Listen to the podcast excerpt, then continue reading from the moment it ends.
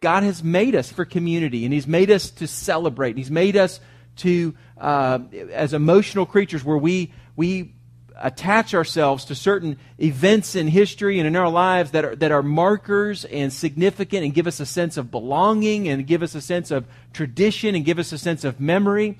And so when you go back all the way into Leviticus, God, knowing that's the way He's wired us, He gave His people 7 specific feasts that He wanted them to celebrate annually. 7 specific feasts that He wanted them to celebrate every single year. They're to celebrate. In fact, they weren't suggested. There wasn't a, Israel did not have a Hallmark division that pumped out cards and calendars of here's what you need to celebrate. It was just, this was who we are, and it was all attached to their identity as a people who were called by God out from among the nations, and God had chosen them to be His people, and He had given them His law, revealed Himself to them, and they had a unique way of how they would relate to Him based upon the fact that He had made a provision. He had called them in a law. This is the way you're supposed to live, but because you don't live up to that, there's going to be, my wrath is burns towards sin, and there's going to need to be sacrifices that are going to open the way for you who are unclean to have a relationship with me who is clean and holy and righteous and perfect. And so I can't look past your sin and pretend it's not there. We need to deal with that. And so He gave them a pattern by which they could have restoration. So not only did He give them a law, He also gave them the tabernacle where they could bring sacrifices of blood and different things to be able to atone for, cover their sins, and cleanse them before God, at least in a symbolic form. And so all of those things were laid out for them, but then attached to those, not only were these rituals there, but there was 7 feasts that they would celebrate that would mark the significant events in their history. Many of them were, all of them had historical reasons, but they also were all prophetic, and they anticipated future events, and many of them have been fulfilled. Some of them have yet to be fulfilled. And so this morning, a goal is to go through those 7 different feasts and to look at them in light of the Old Testament cause, purpose, significance, and then in light of the New Testament picture of them and or post-Jesus coming and death, burial, resurrection, the gospel. How do they relate to us and whether they've been fulfilled or not? And so it's going to be a crash course in celebration, but I want you to understand them in light of the traditions of our lives. What are the traditions of your family? What are the foundations of your family? What are the things that you celebrate regularly? What are the things that... And maybe we should think about those things in light of how do we approach our family? How do we approach the traditions that we have? Maybe there's some things that are important that shouldn't be important. And maybe there's things that should be important that aren't really that important. What are we teaching? What are we remembering? What are these things about? And what's the purpose behind them? Leviticus chapter 23, verse 1. It says, "The Lord spoke to Moses, saying, 'Speak to the people of Israel, and say to them, these are the appointed feasts of the Lord, that you shall proclaim as a holy convocation,'" or holy convocations, "'they are my appointed feasts.'" And so He's commanding them to be about these things and to celebrate these things and to do them. And the whole chapter goes all the way through them in great, summary, but detailing each one. So the first one is the Sabbath. The first one is the Sabbath. So on verse 3 it says, "6 days you shall work.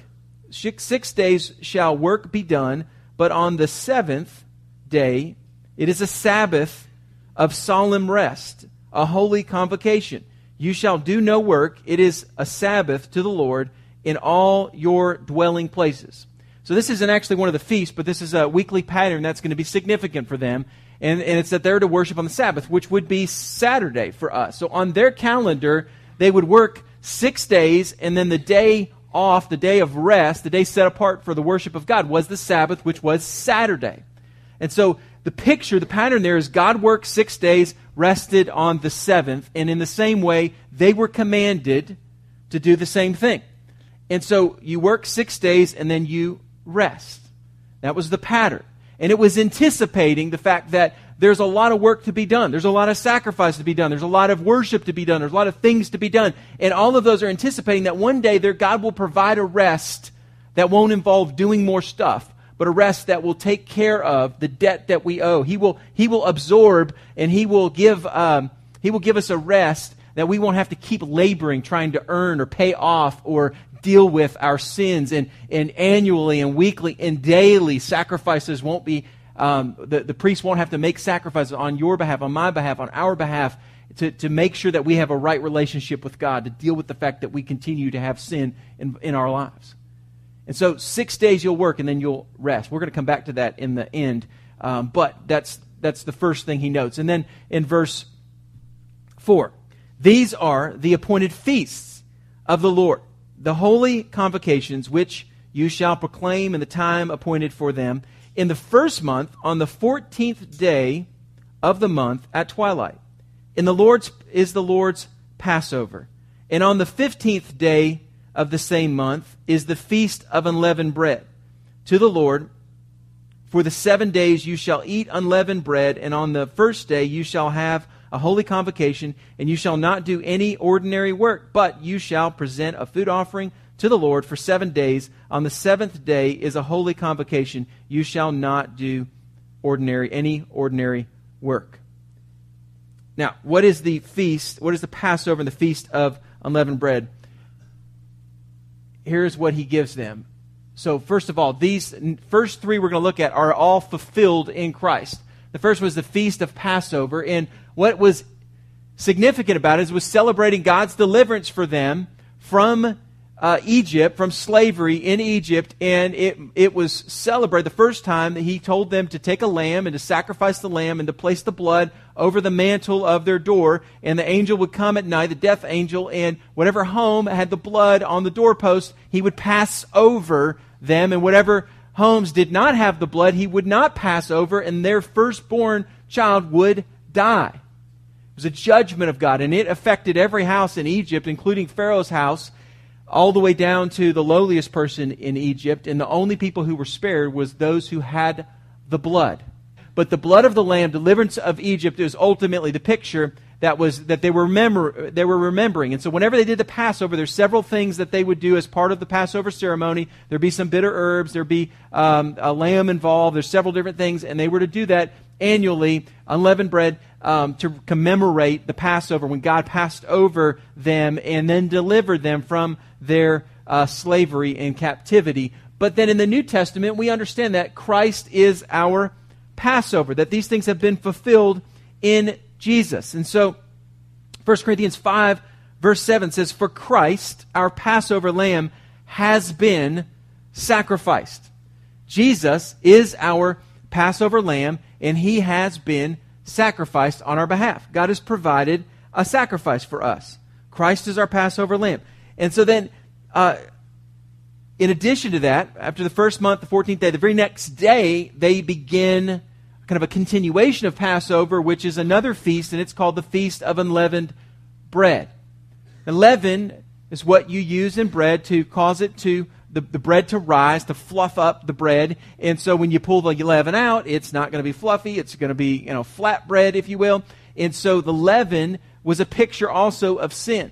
They were not forbidden from using leaven throughout the year, but they were forbidden from using leaven during the Feast of Unleavened Bread. And so they were to take all the leaven. They were to clean all leaven out of their cupboards, out of their kitchen, out of their house. They were to completely make sure there's no leaven anywhere in the house, and then they were to eat unleavened bread for a period of time, or whatever they ate. I had the privilege of being in Israel years ago for a Passover camp. So it was actually a youth camp for Israeli kids, Jewish origin. Some of them were Arabic, and they came together because they were followers of Jesus, and they worshiped God together. But nonetheless, it was during Passover, because they had a couple days out of school, that we did this camp, and all the food we ate during that time was kosher and was, consistent with the expectations of unleavened bread. So we actually had lasagna with matzah bread. Okay, so instead of having the whatever things, shell stuff that you put there, it was matzah bread. It was the different sections of the matzah and a whole bunch of other different interesting things. So they used unleavened bread in that, and it was really kind of cool to experience things in their culture when they still celebrate these things even today. And so it was a period of cleansing of leaven from one's house. Leaven was set aside for the feasting on the lamb And the lamb is what gave them the energy for the journey. And so in the New Testament, what does that tell us? How has it been filled? What happens to that? Well, the Christian is called to put out sin from our lives. That because Jesus has saved us and delivered us, like in the Passover, we're to do away with leaven, and we're to do away with sin, and we're to live a life different. In the same way, when the woman caught in adultery was brought to Jesus, and he said, well, where's your judge? Where's your judges? You remember they said, Jesus, what should we do with this woman? The Pharisees, wanting to stone her and wanting to catch Jesus. And Jesus said, well, whoever's perfect here, why don't you start chucking the rocks? And the rocks one by one dropped, from the oldest to the youngest, and they all walked away. And so he said, woman, where's your judge? And she said, there's nobody left. And he said, that's right. And he said, go and sin no more. What had he done? He had granted her forgiveness. He had forgiven her sin. And then he told her, you should live different now. And so Passover lamb is about to be provided for you. And because of that, I'm forgiving you. But then your life should be different because of that. And that's what's pictured in this. And so in 1 Corinthians chapter 5, I mentioned a minute ago, verse 7. But looking at 6 to 8, a little broader, says, your boasting is not good. Do you not know that a little leaven leavens the whole lump? Cleanse out the old leaven, that you may be a new lump, as you really are unleavened. God, in other words, why is there still sin in your... I mean, God has provided cleansing for you. Why do you continue to sin, Corinthian church, Cross Life Church, David, England? Why do you continue to sin? What is the deal? Do you not know the little leaven is just going to continue to corrupt? But God has purified you, and he's removed the sin from your life because Christ is our Passover lamb, and he has been sacrificed. Therefore, verse 8, let us therefore celebrate the festival, not with the old leaven, but the leaven of malice and evil, but with the unleavened bread of sincerity and truth. We should be different because of what Jesus has done. So the putting away of sin is not what saves a person, but it's the Passover lamb, it's the blood having been shed for us. It's Christ's sacrifice that saves us, and that makes all the difference. And so the power of the gospel frees us from the penalty of sin and the power of sin. We don't have to sin anymore. And so our lives should not be marked with sin that continues to grow and corrupt us, but should be cleansed from our lives because of the sacrifice Jesus has provided. Chapter 2, or 2 Corinthians chapter 7, verse 1 says, since we have these promises, beloved, let us cleanse ourselves from every defilement of body and spirit, bringing holiness to completion in the fear of God. I think the reality in most churches today are we've gotten really comfortable with leaven because we all get the Passover thing. We're cool with that. And so we don't mind celebrating the Passover lamb. Jesus has forgiven our sins. But then we just forget to constantly be making sure there's no leaven left in our house. And we don't attack it. We don't fight it. We don't go to war with the flesh. And we just let it, we just tolerate it. And Paul is saying in 1 Corinthians 6, and he's reiterating it again in 2 Corinthians chapter 7, that no, we have been cleansed. Therefore, we should be different. There should be holiness, and there should be completion, and there should be a reverence and a fear of God in our lives as we're growing in the reality of the what God has provided in the fulfillment of the Feast of Unleavened Bread. So the Feast of Passover, the Feast of Unleavened Bread, cleansing out from your home all leaven, and then purity is the fruit of our salvation. Purity is the fruit of our salvation, which leads us to the Feast of First Fruits, the Feast of First Fruits. And so in chapter 23, verse 9, it says, and the Lord spoke to Moses, saying, speak to the people of Israel and say to them, when you come into the land that you give and reap its harvest, you shall bring the sheaf of the first fruits of your harvest to the priest. In other words, you're going to take the first fruits of what you've gained, what you've produced, and your crops that you've planted, and God has graciously provided rain and water and sunlight to be able to flourish these things, so he's given you a harvest to provide for you. Bring that, the first of that, before God. The first of it. Not after it's taxed, but the first. That's on the other side.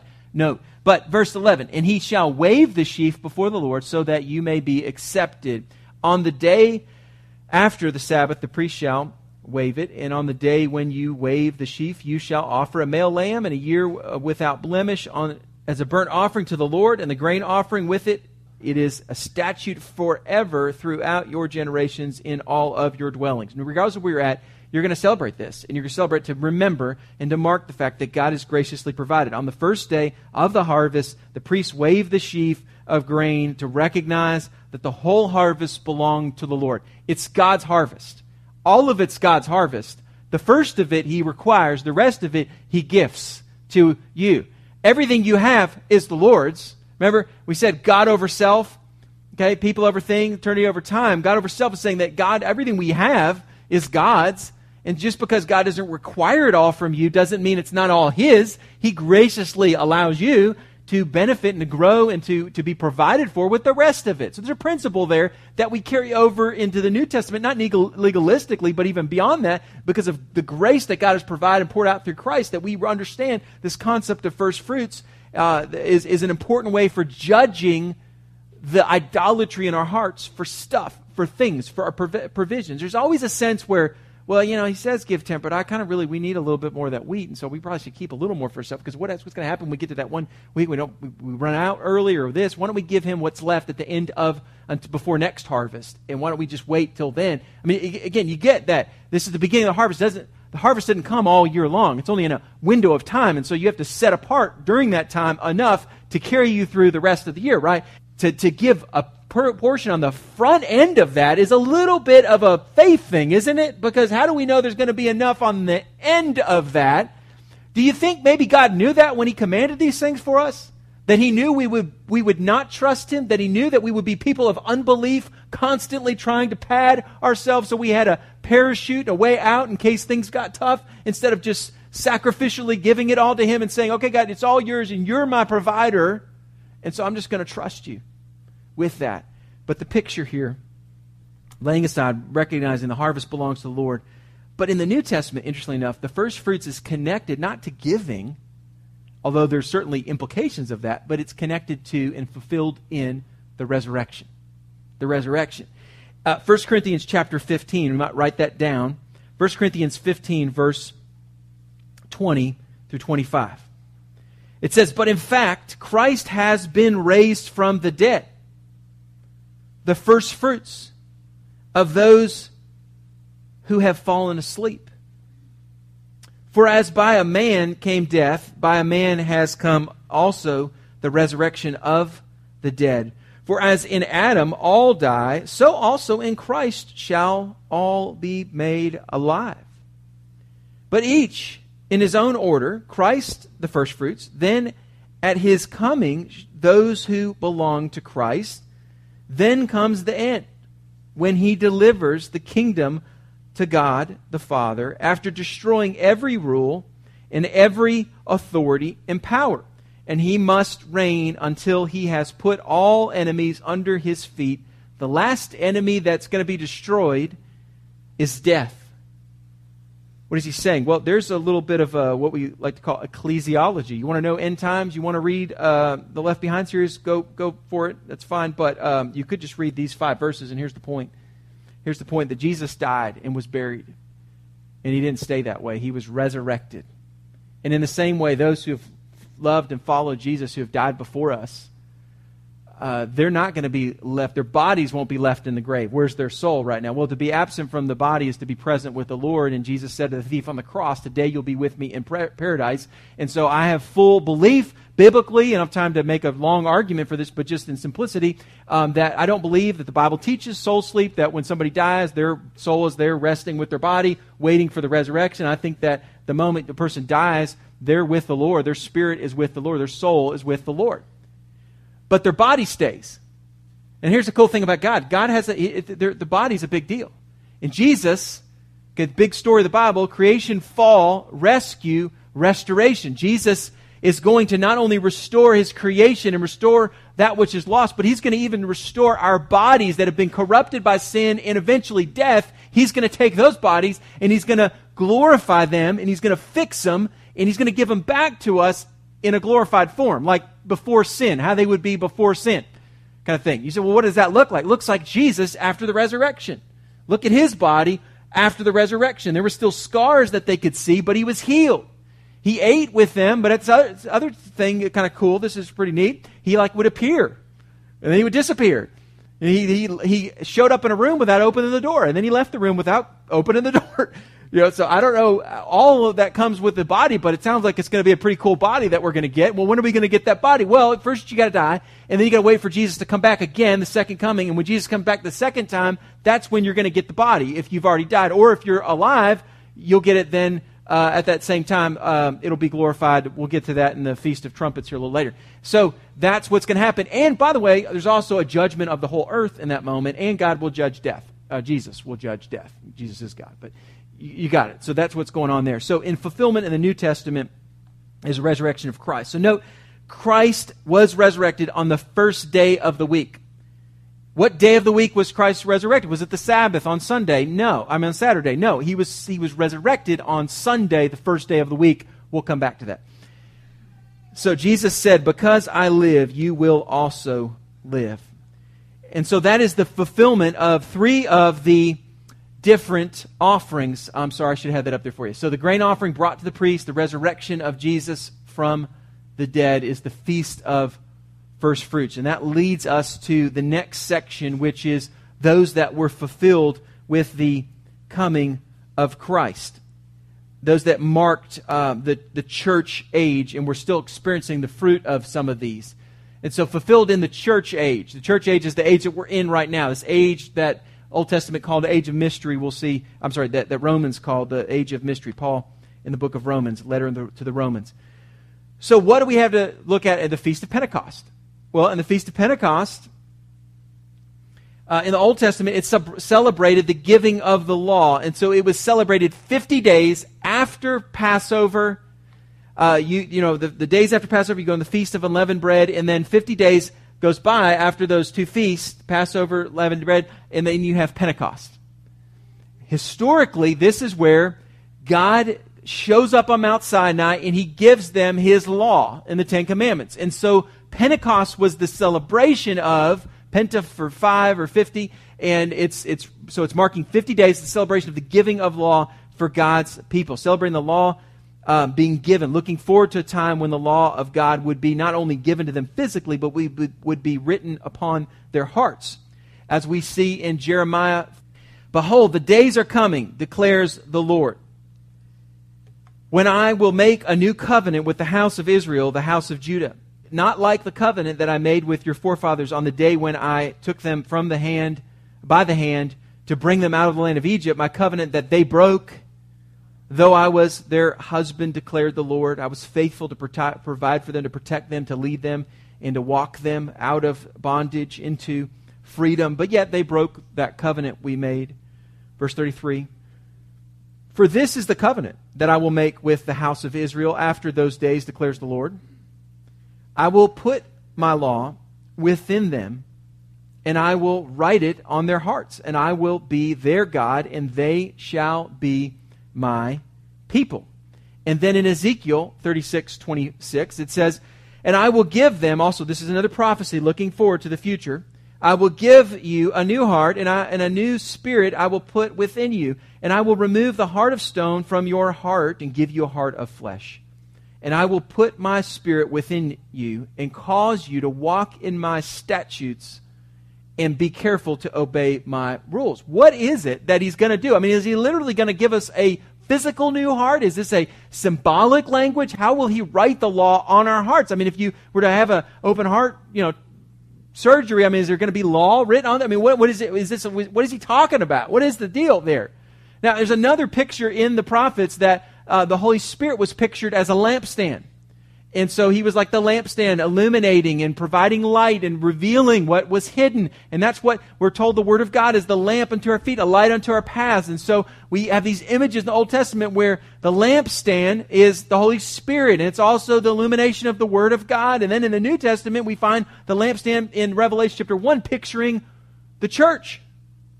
So how does it pick? Is it the Holy Spirit? Is it the church? Or is it the Holy Spirit inside the church? Pentecost celebrates the giving of the law.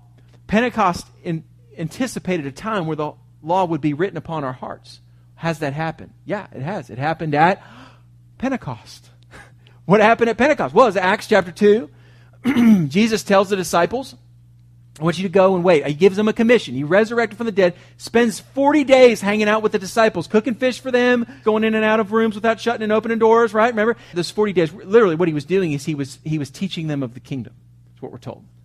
Number two, he was also taking them to the Old Testament, and he was teaching them about himself in the Old Testament. And there's even an image of two disciples walking on in grief, sad about Jesus having died, and Jesus starts walking with them. They don't recognize who he is. And they're like, man, I was just really upset. And he's like, what are you so upset about? Do you not know? Are you the only one in Jerusalem that didn't know what happened this week? What do you mean, what are we upset about? Are you kidding me? And he began to tell them about the gospel, basically, from the Old Testament. And he began to review scripture after scripture after scripture in light of the fulfillment of those scriptures on the cross and the resurrection. And at the end of their time, he just disappears and goes away. And they continue walking. And they're like, man, did your heart not burn within you? I mean, it's like their hearts were set on fire as they listened to the Messiah, who they didn't even realize who he was in the moment, as he explained his glory from the Old Testament, which is one of the reasons why we teach through books like Leviticus, because his glory's there. And so in doing that, they were just amazed. And so that happened for 40 days. And then Jesus gives them one last command. Okay, here's what I want you to do. Here's the deal. This is what's going to happen, okay? You're going to pray, and you're going to wait for my Spirit to come. Actually, before that, he says, I want you to be my witnesses to Jerusalem, to Judea, to Samaria, the uttermost parts of the world. He says, go make disciples of every nation, baptizing them in the name of the Father and the Son and the Holy Spirit, and teaching them all I've commanded you. No, I'm going to be with you always. How are you going to be with me if you're leaving us? He was going to answer that. And then in Acts, we see him saying, be my witnesses, Judea, Samaria, uttermost parts of the world. And then he says, but before you do that, go and pray and wait until I send my Spirit. And so they do. 40 days they're with Jesus. 10 days they pray. 40 plus 10 is 50 days. Pentecost. On the day of Pentecost, they're praying. Breeze blows. Holy Spirit manifests himself, comes upon them in a missionary empowerment that nobody had ever experienced before. And in that moment, I believe the law was written on their hearts. And how do you know that? Because little fires were above their heads, kind of like a lampstand. The Bible calls them tongues of fire, and I think it has far less to do with manifestations of different languages and far more to do with the manifestation of fire where the Holy Spirit has indwelt them now in a unique way that he hadn't in the past. And now the Holy Spirit has fulfilled what was prophesied in Jeremiah and Ezekiel and other places in the Old Testament. The law was now written on their hearts. And in doing that, they step outside and they begin to proclaim the glories of God, and people begin to hear that in their own languages. They're speaking their language, probably Aramaic, and other people are out there and they're hearing it in all these different tongues from different tribes and different nations, and they begin to take the gospel back to those places. And so sometimes in the book of Acts, Paul shows up in towns to start churches, and there's already believers there that probably trace their salvation back to the moment they heard the glory of God revealed at Pentecost. And so it celebrates the giving of the law. It anticipates the law is going to be in our hearts. And it was fulfilled when the Holy Spirit came and indwelt. And here's the good news. You don't have to wait for 50 days after you trust Jesus to get the Holy Spirit. It instantaneously happens. When you repent, you trust in Christ, suddenly the Holy Spirit comes and indwells you. Then you have the Holy Spirit. And he convicts us of sin. He gives us a desire for the Word of God. He gives us a desire to gather with other believers. He helps us grow. He helps us walk with God. He helps us do what is impossible in our own flesh. We can now do supernaturally through the power of his Spirit. The same power that raised Jesus from the dead is the same power that is involved in and is with the Holy Spirit truths in Acts chapter 2. So that is the church age, which is an age of mystery, and it's still going right now. It's still happening. Okay, the Holy Spirit's still coming, and he doesn't manifest himself in tongues or fire over us. Only one time were there the tongues of fire, and only 4 times did people speak in tongues, and it was in a missionary context, and it was for the Jewish people, then it was the Gentiles when the gospel came to them, to evidence that the Holy Spirit is not just coming to Jewish people and to Israelites, but the Holy Spirit is coming to not only God's chosen people, the Israelites, but also the Gentiles, non-Israelites, also Samaritans, those people that we don't really like, that live on the other side of the tracks, those people we want to stay away from, Samaritans. And then fourthly, the Holy Spirit has come and salvation has been provided for those like John, those were who were Old Testament believers in the Messiah, followers of John the Baptist and others like him. And so he has come to all the people groups of the world now, and so those four times it happened, and that was it. And so that's Pentecost, which leads us to the Feast of Trumpets. What is the significance of the Feast of Trumpets? Well, these are anticipating Israel's restoration, and they're anticipating the time that is to come. These are future, these are feasts that will be fulfilled in a future time. And so what is the Feast of Trumpets? Well, it was on the 7th month of the 1st day. So verse 23, we're given some information. It says, "And the Lord spoke to Moses, saying, Speak to the people of Israel, saying, In the 7th month, on the 1st day of the month, you shall observe a day of solemn rest, a memorial proclaimed with blast of trumpets, a holy convocation.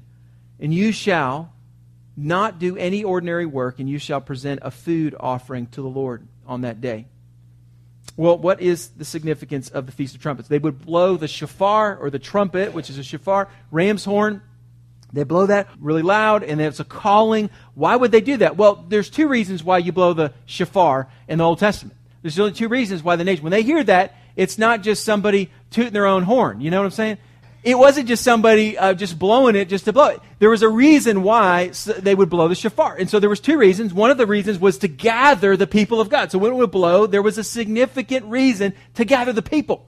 They would gather because God was calling his nation, his people, to come together because something important was going to be shared or said or demonstrated or whatever. So they would blow it to gather. The second reason they would blow it is for war. They would blow it for war. And so it was to call everybody together because we need to get ready. We're going to war. And that was the two reasons they would do it. And so it was celebrating, nonetheless. God used these trumpets to guide Israel. And the trumpets always were used to assemble and to declare war. And so there's several places, one you can note, Numbers chapter 10, verse 12, where you see this exercised in their history, but it was done on a regular basis. Annually, they would do it as a feast and and probably just as a readiment to keep them ready and an opportunity to call them to worship of God. And so during this time, we see God uses it to guide his nation. So in Isaiah chapter 27, verses 12 through 13, here's some interesting prophecies. And you think about how they relate to today as we anticipate the fulfillment of the trumpet. The Feast of Trumpets. "In that day, from the river Euphrates to the brook of Egypt." So that's pretty much the whole world at that moment, the known world they saw at that point. "From the brook of Egypt, the Lord will thresh out the grain, and you will be gleaned one by one, O people of Israel." In other words, he is going to harvest his people on that day. He's going to go and he's going to find his people, and there's going to be grain and there's going to be chaff among the grain, and he's going to sift it, and he's going to get his people out of the places that they have been dispersed into. He's going to gather them in that moment. "And in that day, a great trumpet will blow, and those who were lost in the land of Assyria and those who were driven out of the land of Egypt will come and worship the Lord on the holy mountain at Jerusalem." And then we look at Matthew chapter 24, verse 29 through 31. Jesus preached this message right before his death, and he said, "Immediately after the tribulation of those days, the sun will be darkened, and the moon will not give its light, and the stars will fall from heaven, and the powers of the heavens will be shaken. Then will appear in heaven the sign of the Son of Man," which is Jesus. "And then all the tribes of the earth will mourn, and they will see the Son of Man coming on the clouds of heaven with power and great glory." By the way, this is also prophesied in the book of Daniel. "And he will send out his angels with the loud trumpet call, and they will gather his elect from the four winds, from one end of the heaven to the other." Then in 1 Thessalonians chapter 4, verse 16, it says this, "For the Lord himself will descend from heaven with a shout," or a cry of command. This isn't like a, "Hey guys, Okay, this is a cry of command. This is a war cry. This is a war cry. A shout with the voice of an archangel and with the sound of the trumpet of God, and the dead in Christ will rise first. Remember the first fruits feast. The dead in Christ are going to rise first at this moment. The trumpet's going to blow. And those who are left, those who are alive at that moment, will be caught up together with them in the clouds to meet the Lord in the air. And so we will always be with the Lord. Therefore, encourage one another with these things. What's the trumpet about? Well, there's going to be a future time where a trumpet is going to sound, and when that last trump shall blow, there's actually 7 of them in the book of Revelation, and when the last trumpet blows, that begins another series of 7. You have 7 scrolls. When the last scroll, the 7th scroll, is opened, then the trumpets begin. And when the last trumpet's blown, then the bowls of wrath begin to get poured out. And that's when it gets really, really, really bad. The scroll's bad. Trumpet's bad. The bowls, wow. Super, major, huge, very, really bad. Okay? And so when the last trumpet, which I believe is this trumpet, sounds, that's when, if there's a rapture, that's the rapture. When God will harvest his people and he will pull them out before he pours out his final wrath. Is that the beginning of the tribulation? Is that the middle of the tribulation? Is that at the end of the tribulation? What point of the tribulation? I don't know. I don't know if you can make an argument. I don't have time for this, but that we are in the tribulation. If you read the 7 scrolls in Revelation, you start reading those and look around you, you'll go, you know, some of these look like they're happening. We could be. I don't know. But when the last one goes, then trumpets start blowing. When the last trumpet blows, that's the one it's talking about here. And this will be fulfilled. And at that moment, there won't be a gathering for Israel, but there will be a gathering for God's people from the 4 corners of the earth. And there will be a war cry, because it's going to start a battle called the Battle of Armageddon. And the trumpet will be blown to gather and to initiate war. And it will be fulfilled. Are you ready for that moment? Are you ready for it? When's it going to happen? What has to happen for that? Nothing. Nothing. We don't all agree in this room as to how exactly the tribulation is going to play out. We don't all agree as to how exactly the rapture will happen. Will there be a rapture? When will the rapture happen? We'll probably have a pretty general consensus. But I tell you what we do agree and what we must agree upon, and that is that Jesus is coming again to judge the world, to gather his people, and it can happen at any moment. Are you ready? And the answer to those questions should result in us saying, well, maybe we should live our lives differently, knowing that he could come any moment. And so that's the Feast of Trumpets. The Day of Atonement. This is the day I just preached on this a couple weeks ago. I hope you listened to that message. If you weren't here, sins are cleansed and removed. It is the most significant feast and celebration in Israel's history. It was on that day that God, the 2 goats were selected, and one of them was taken, and his blood was, he was sacrificed. His blood was taken into the Holy of Holies and put onto the Ark of the Covenant. And then the other one was, all the sins of the nation were confessed upon it, and it was the scapegoat, and it was removed, and it was taken out of the eastern gate into the west, as far as the east is from the west. So your sins have been removed from you, and God has forgiven in Christ. He has satisfied God's wrath, and he has removed our sin from us. And so those have been fulfilled in Christ. Well, then why is it on the yet to be fulfilled things? Because many believe that it seems that this has a double meaning. Yes, it is fulfilled in Christ, so it has been partially fulfilled, but there's another piece of it that has not been completely fulfilled, and that relates to the nation of Israel. Romans 11:25, lest you be wise in your own sight, Paul says, I do not want you to be unaware of this mystery. What he's talking about, the church mystery, the mystery of the church age. There's going to be a season, there's going to be a period of time where God is going to be gracious, and all they saw is God promising the Messiah would come and conquer the world, and that he was going to come and conquer the world. And they didn't realize that he would come twice. First time was to, let me put it this way. They saw a mountain looking towards the future. And what they didn't see is that mountain, if you would move to the side, actually had 2 peaks. And they couldn't see both peaks. You with me?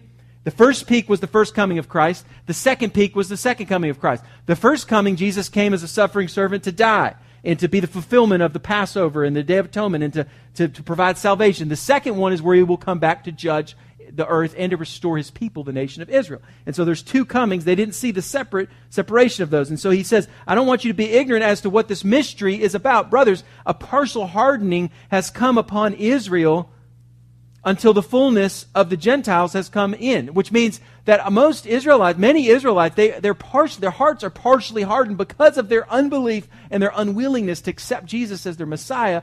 God has caused their hearts to be partially hardened, and this has created the space for the Gentiles to be ushered in and for the gospel to be preached and taken from to every tribe, tongue, and nation of the world. And until that's complete, the mystery in the church age will continue. But when that's completed, then this happens. This is what's going to happen. And so going backwards, what's going to happen when it's completed? Well, this is what's going to happen. Chapter 12 of verse 10 of Zechariah. I will pour out on the house of David, the inhabitants of Jerusalem, a spirit of grace and for mercy, so that when they look upon me, on him whom they have pierced, Jesus, they will mourn for him as one mourns for an only child, and weep bitterly over him as one weeps over their firstborn. And then chapter 13 verse 1 says, on that day there shall be a fountain opened up for the house of David and the inhabitants of Jerusalem to cleanse them from sin and uncleanliness. And this is the salvation of the nation of Israel. And so it's been fulfilled, but part of it has not been fulfilled. And so it's anticipating God bringing his whole plan together, which leads us to the Feast of Tabernacles. And it celebrates two things, and for simplicity, I'm just going to summarize them briefly for you. The first one is it remembers the wilderness wanderings, which we have recorded in the book of Numbers. God said, I'm going to give you a promised land, just go get it. And they went to it, and they said, I don't know if we can beat the people that live there to get it. And they doubted God, and God judged them, and they wandered in the wilderness for 40 years. And at the end of that 40 years, they did get it. But there was judgment during that time, and so it remembers the wilderness wanderings. But it also anticipates and looks forward to a time where there will be what many call the millennial kingdom, 1,000 years of peace, where God will dwell on earth in the person of Christ. Jesus, second person of the Trinity, second person, Jesus, who's God, will dwell with us, will be on his throne in Jerusalem, and we will dwell with him during that 1,000 years, and during that period of time that we will be his sheep, and he will be our shepherd, and he will be our pastor, and he will pasture his people. And so the millennial kingdom and peace on earth, and that is what is anticipating. And so I want to end with a couple thoughts. What are these feasts and traditions? What do they mean for us today? What are the traditions for the New Testament that God has called us to? Well, simply put, let me give you a couple verses to think about and to summarize these feasts and traditions of the New Testament. Well, first of all, Colossians chapter 2, verse 16 through 17 says this. Therefore, let no one pass judgment on you in the questions of food and drink, or with regard to a festival or a new moon or a Sabbath. These are shadows of things to come, but the substance belongs to Christ. In other words, the goal is for us not to come away from Leviticus 23 and to hear all of those feasts and go, wow, we are so disobedient. We need to start doing these feasts. We should be doing all these feasts. Even though it would not be bad for you to do parts of them or to celebrate them in some form as a teaching point for your children, to teach them about the things of God and what they mark. These things have been fulfilled in Christ. Second, Hebrews chapter 10, verse 1 says, for since the law has but a shadow of good things to come, instead of the true form of these realities, it can never, by the same sacrifices that are continually offered every year, make perfect those who draw near. These feasts don't fix anybody. They commemorate. They anticipate. Most of them have been fulfilled. Some of them have yet to be fulfilled. But all of them point to one reality, and that is Christ. Christ. Jesus has provided salvation for all of us, and he's the point. So what should we celebrate in the New Testament? I am so glad that you asked. In conclusion, in the New Testament, here's what he's given us to celebrate: Jesus. You need to, if you haven't, repent of your sin and put your faith and trust in Christ and be saved. And if you have, you need to be baptized. Baptism is a picture of your confession of faith and trust in Christ, that you have identified yourself with the death, burial, and resurrection of Christ. Baptism does not save anybody. Baptism is not salvific. Baptism is a testimony, and we do it to celebrate, to commemorate, to party, to spike the ball, to do an end zone dance, if you will, after salvation. It's a way to just celebrate what God has done as he saved somebody. We're due for one. We have several people that need to be baptized. That's something we need to have. If you're interested, if you've never been baptized as a believer, having an understanding that you've repented and trusted in Christ, and you know that you know Christ, you've never been baptized since that, then you need to be baptized. Talk to me. We'll set that up. We'd love to do that. Baptism is part of that. The second thing we are to do, and that happens once when you follow Christ. But then the second part is the Lord's Supper. The Lord's Supper is a way we celebrate yet again the death, burial, resurrection of Christ, that Jesus' blood was shed for us, body was broken for us, and Jesus told us to do this as often as we do it. We are to do it to commemorate, to remember his death, burial, resurrection, and anticipate his return when he will come back again. And so that's another time. It's like a strobe light to remind us of who's followers of Christ. It's to be done by believers. So those are two things we're commanded to do. We're not commanded to do any of the feasts and any other stuff, although they're teachable, interesting, helpful, but we are commanded and ordained by God to do these two things. And then there's the third thing that we're supposed to do, and that is we are supposed to gather on the Lord's Day. Why do we gather on the Lord's Day? I thought we're supposed to gather on the Sabbath, and that was the day of rest after the 6 days of work. Well, because the work is over. I'm going to say it again. We don't gather on the Sabbath anymore because the work is over. We don't gather on that day because the work is over. Now we gather to celebrate what God has for us in the week ahead. That Jesus died, was buried, and then rose again. What day did Jesus rise again? On Sunday. And that's why we gather on Sunday. The resurrection is to be celebrated every time we gather on Sunday. That's the Lord's Day. And so we gather because of the finished work of Christ. And because of the finished work of Christ, my life is going to be different this week. I'm not trying to earn. I'm not going to wake up tomorrow and start doing the rituals and the rules and the whatever. I am living in reality that salvation has been provided. It's done. It is finished. And so that is why the believers met on Sunday. And so a couple quick verses.